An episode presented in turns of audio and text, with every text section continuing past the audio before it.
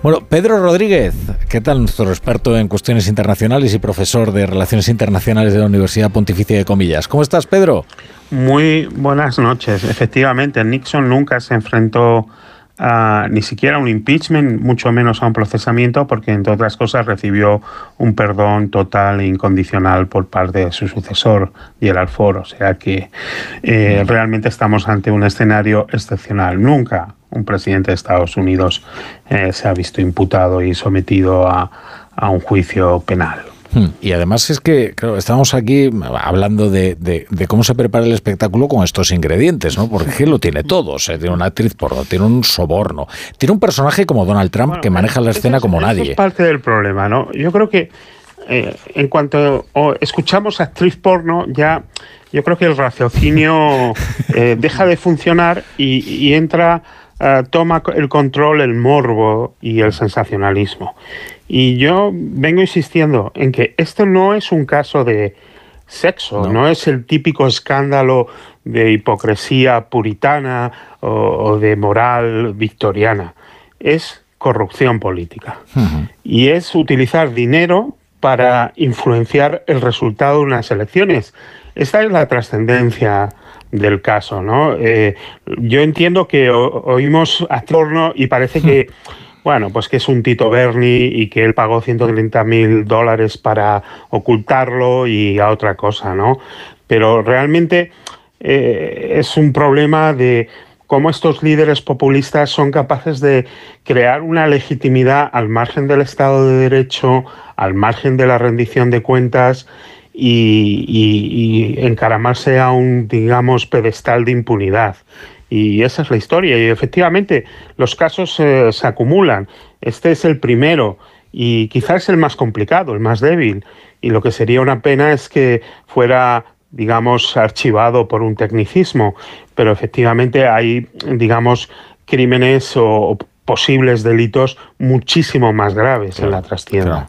Bueno, y eso quizás puede explicar algo que nos sorprende, que es el apoyo del Partido Republicano, que siempre ha estado dividido respecto a Donald Trump, ¿no? Es que hemos escuchado incluso a Mike Pence, un hombre que, oye, su testimonio en respecto de la noche del Capitolio... Estuvo a punto de ser linchado en el asalto al Capitolio. Claro, y, ha sido decisivo porque es incriminatorio ¿eh? el testimonio que ofrece. Hay un artículo en Wall Street Journal firmado por Mike Pence que, bueno, es letal, ¿no?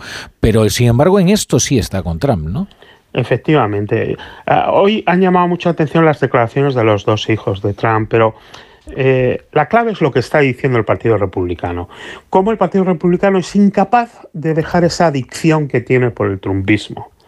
Y cómo, eh, a pesar de que hay posibles candidatos alternativos, a pesar de que, eh, digamos, han malgastado dos impeachment sin conseguir ningún resultado, a pesar de que alguien debería pensar que es hora de cortar amarras y, y de darle la vuelta y de darse cuenta que Trump no tiene nada que ver con el conservadurismo, con Ronald Reagan, eh, con el neoliberalismo, que es otro fenómeno completamente diferente al margen del partido. Aún así, el partido eh, sale a la palestra a defender a Trump, a acusar a la justicia de politización, a, hablar de caja de brujas, que si te fijas son exactamente los mismos argumentos que está utilizando Donald Trump. Aquí la clave es que el Partido Republicano eh, sigue todavía controlado por Donald Trump.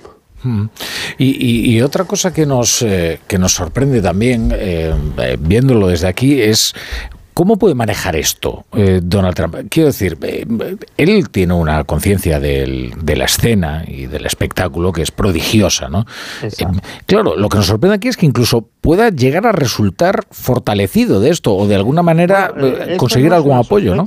Esto es lo que está ocurriendo en las encuestas de intención de voto entre los votantes republicanos en las primarias y esto es lo que está ocurriendo en las donaciones que recibe la campaña de Trump y ha habido un aumento, un aumento muy significativo conforme ha ido avanzando el procesamiento que conocíamos ayer a última hora.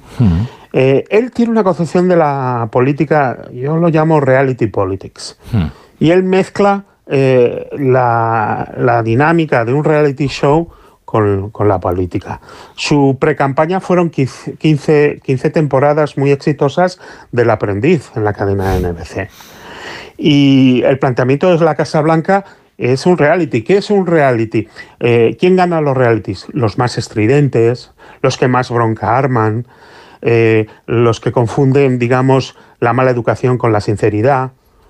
Eh, y estas características, esta forma de construir, digamos, una escalada, una narrativa, en el fondo de antihéroe, alguien que sabemos que es muy desagradable, pero bueno, no podemos dejar de, mirar lo que hace, pues eh, le ha dado muchos réditos. Y la temporada pasada termina con el asalto al Capitolio y la actual pues termina con el espectáculo previsiblemente el martes por la tarde de, su detención y, presentación ante un juez. ahora que mencionas el asalto al Capitolio, eh, claro, de todos los procesos a los que se puede enfrentar, decías que este tiene alguna cuestión que, es endeble, ¿no? Que, puede... Es muy complicado, porque básicamente eh, eh, el meollo del caso son esos 130 mil dólares. los 130 mil dólares se los dio el abogado de Trump, Michael Cohen, a, a la actriz porno. Y la empresa de Trump eh, dijo pago eh, de gastos jurídicos. Hmm. ¿Mm? Y esto es una falta, es un delito menor, un año de cárcel como muchísimo, y hmm. según la legislación del estado de Nueva York. ¿Qué pasa? Que se complica cuando esa falta eh, es necesaria para cometer un crimen mucho más grave que es un crimen, una violación de las regulaciones de los gastos electorales de una campaña. Y ahí es donde se multiplica, y aquí son cuatro años de cárcel. Por lo tanto, es una pirueta. Eh, eh, los medios de Estados Unidos hablan de 30 cargos diferentes, 30 acusaciones. Quizá lo de Stormy Daniels no fue eh, el único caso. Quizá en todo este tiempo han construido algo más sólido. Pero desde luego no es algo, digamos, una, una forma de proceder jurídicamente probada y aplicada con jurisprudencia anterior. No, mm. esta es un poco eh, terra ignota, pero también al mismo, al mismo tiempo eh, vemos como es algo necesario acabar con este nivel de, de impunidad y al mismo tiempo es terriblemente peligroso. Hmm.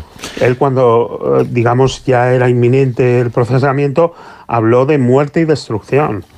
Y sabemos que Trump se alimenta del caos. Hmm. Y lo que podemos anticipar a la vista del asalto al Capitolio es que la próxima semana hay muchas papeletas para que haya mucho caos en Estados Unidos. Bueno, pues Pedro Rodríguez, es un gusto escucharte, como, como siempre, hablando de estas, de estas historias y de, en fin, te, seguimos esperando por aquí en la brújula, que, que, nos va a deparar, desde luego, este asunto algunas tardes de verdadera, de verdadero espectáculo y también de interés, también de interés, pues esto tiene un interés político, social y, de, de todos los órdenes. Muchas gracias, Pedro. Muchísimas gracias a vosotros. Buenas noches.